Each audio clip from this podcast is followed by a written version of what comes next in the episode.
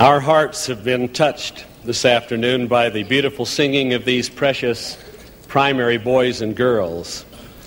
All who participated here have the opportunity to assemble with others of similar age each week in the meetings of the primary. But there are other boys and girls, equally as precious and choice, who are not so fortunate. I remember that some years ago I had the opportunity to visit the Australia mission, and in company with the mission president, flew to Darwin there to break ground for that city's first Latter day Saint chapel. En route, however, the plane touched down at a small mining community called Mount Isa. And there, by the modest terminal, we were met by a beautiful mother and her two children of primary age. She introduced herself to us as Judith Loudon and mentioned that she and her children were the only members of the church in the entire town. She said that her husband Richard was not a member. Right then and there, we held a meeting. And I emphasized to the mother the importance of home primary. I told her that when I returned to headquarters, I would arrange for materials pertaining to the home primary to be sent to her. We received a commitment to meet, to pray, to persevere in faith. When I did return home, I enlisted the help of then President LaVern Parmley, and the materials for the home primary were sent to Australia along with a complimentary subscription to the Children's Friend. Years passed, and again I found myself in Brisbane, Australia, speaking to the priesthood leadership of a stake quarterly conference. I happened to mention to the priesthood leaders the plight of that good woman and her children, and then made the comment I wonder if I'll ever know whether or not that home primary succeeded.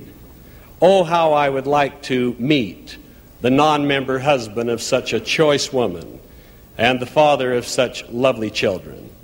A hand was raised in the rear, and a person stood and said, Elder Monson, my name is Richard Loudon. I am the husband of that good woman and the father of those choice children.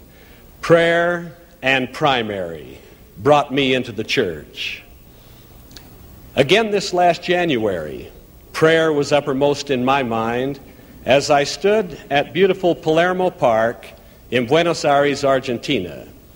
I felt I was on sacred ground, for it was here on Christmas Day in 1925 that Elder Melvin J. Ballard dedicated all of South America for the preaching of the gospel. What a fulfillment to an inspired prayer is evidenced today by the spectacular growth of the church in South America. In that park is also a statue of George Washington, the father of the United States. I looked at that statue and I thought of another place where prayer was paramount, even Valley Forge. For it was at Valley Forge that Washington led his badly battered, ill fed, and scantily clad troops for winter quarters. Today at Valley Forge, there has been erected an heroic monument of George Washington. He is depicted not astride a charging horse, nor overlooking a battlefield of glory, but rather kneeling in humble prayer. And when you look at that statue, you have a greater appreciation of the meaning of the words a man stands tallest when he is upon his knees. Men and women of character, integrity, and purpose have always appreciated a power higher than oneself and have sought to be guided by that power. It has always been so, and so it shall always be. In the very beginning, Father Adam was commanded, Call upon God in the name of the Son forevermore. Adam prayed, Abraham prayed, Isaac prayed, Moses prayed, and so did every prophet pray to that God from whence cometh his strength. Like the sands going through an hourglass, generations of mankind were born, lived, then died. At long last came that glorious event for which prophets prayed, psalmists sang, martyrs died, and all mankind hoped. The birth of the babe in Bethlehem was an event transcendent in its beauty and singular in its significance. Jesus of Nazareth brought prophecy to fulfillment. He cleansed lepers. He opened eyes. He penetrated hearts. He renewed life. He taught truth. He saved all. And in so doing, he honored his Father and set for you and me an example worthy of all emulation. More than any prophet or leader, he taught us how to pray. Who of us can fail to remember the majesty of that prayer in Gethsemane when he said, O oh, my Father, if it be possible, let this cup pass from me. Nevertheless, not as I will, but as thou wilt. And then the instruction watch and pray that ye enter not into temptation. And we can be benefited by his counsel when he said, When thou prayest, do not be as the hypocrites are, for they love to pray standing in the synagogues and on the corners of the streets, that they might be seen of men. But when thou prayest, pray unto thy Father in secret, and thy Father which seeth in secret shall reward thee openly. That inspired counsel has brought to troubled hearts the peace for which they fervently hope and earnestly seek.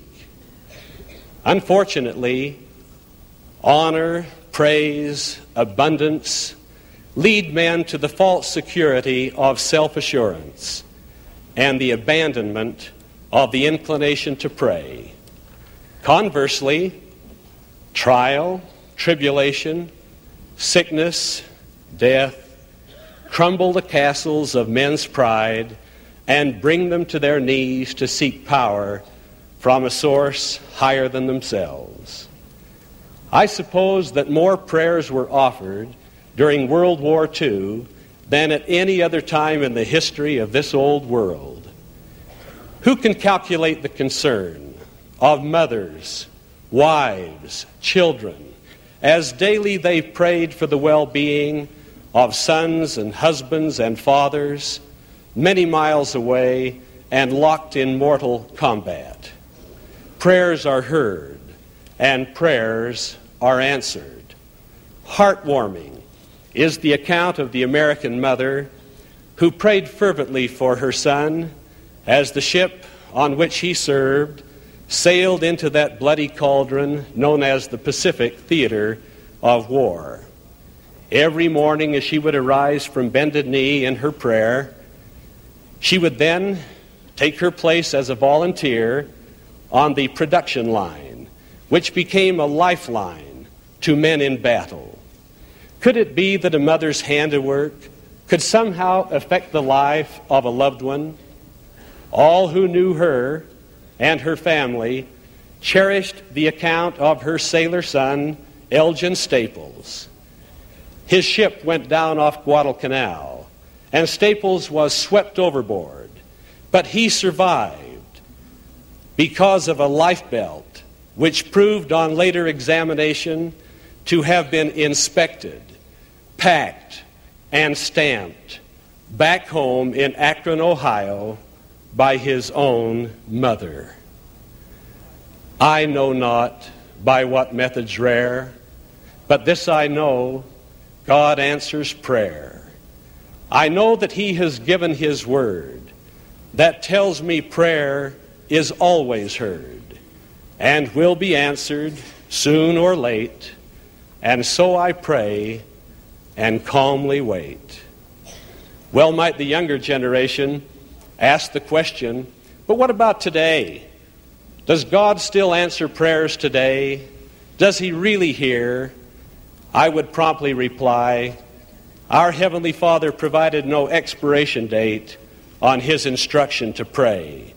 As we draw close to Him, He will draw close to us. Frequently, however, prayers are not answered when bands are playing and flags are waving. Generally, the miracles of our Heavenly Father are performed in a very quiet and normal fashion. A long time ago, I was assigned to the Grand Junction, Colorado Stake Quarterly Conference. And while there, the stake president asked if I would meet with a grieving mother and father whose son had announced that he was going to return home from the mission field, although he had been there but a week. After the conference throng had departed, we sought out a quiet place, and there mother and father, stake president, and I knelt in prayer. As I offered that prayer, I could hear the muffled sobs of a grieving mother and a disappointed father.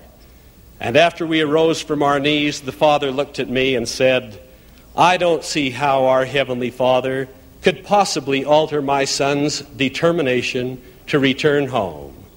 I don't know why it is, but now for the first time in my life that I have really tried to live the commandments, it seems as though my prayers are not answered.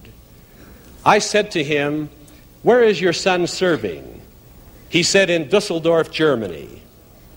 I put one arm around mother and another arm around father, and I said to them, My dear brother and sister, your prayers are already being answered.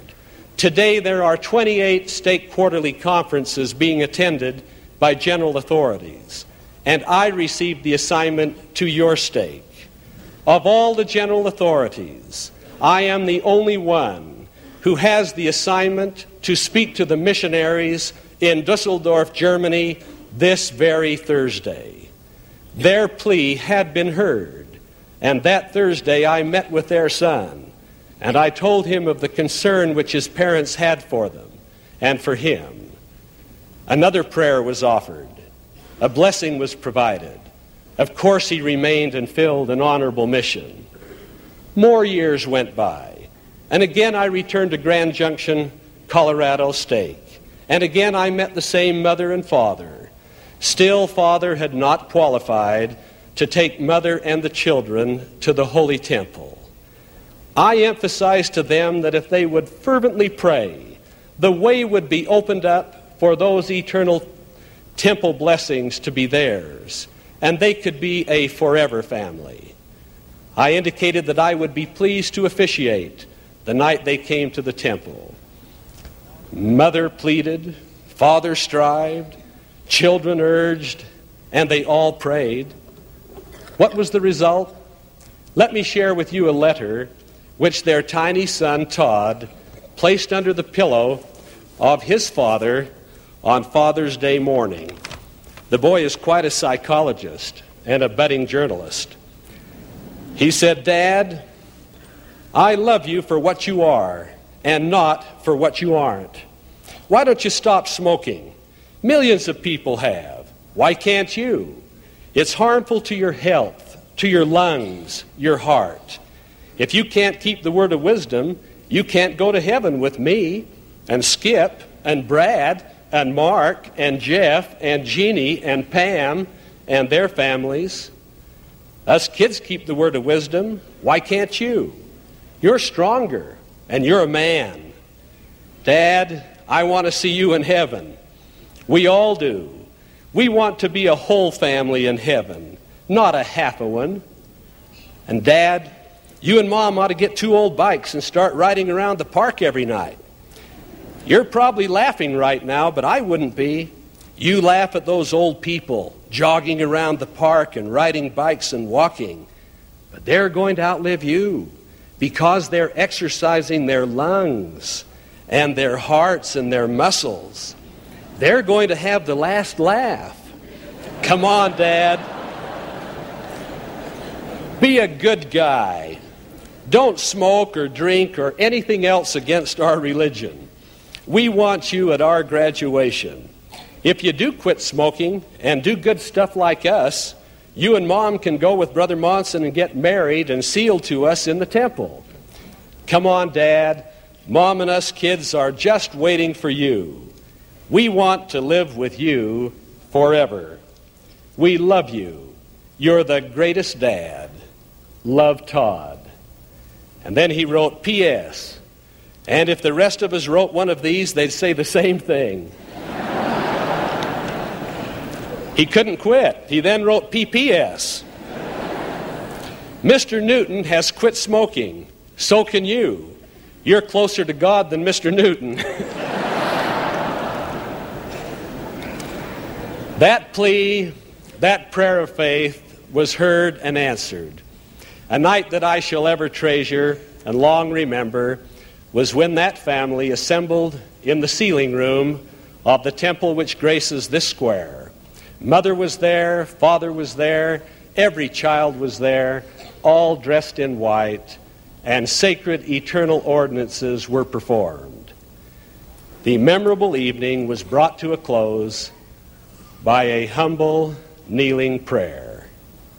Today, I would hope that all of us would remember that prayer is the soul's sincere desire, uttered or unexpressed, the motion of a hidden fire that trembles in the breast. O thou by whom we come to God, the life, the truth, the way, the path of prayer thyself hast trod. Lord, teach us how to pray. He has taught us how to pray. May we learn well that lesson and live it eternally, would be my sincere prayer. In the name of Jesus Christ, amen.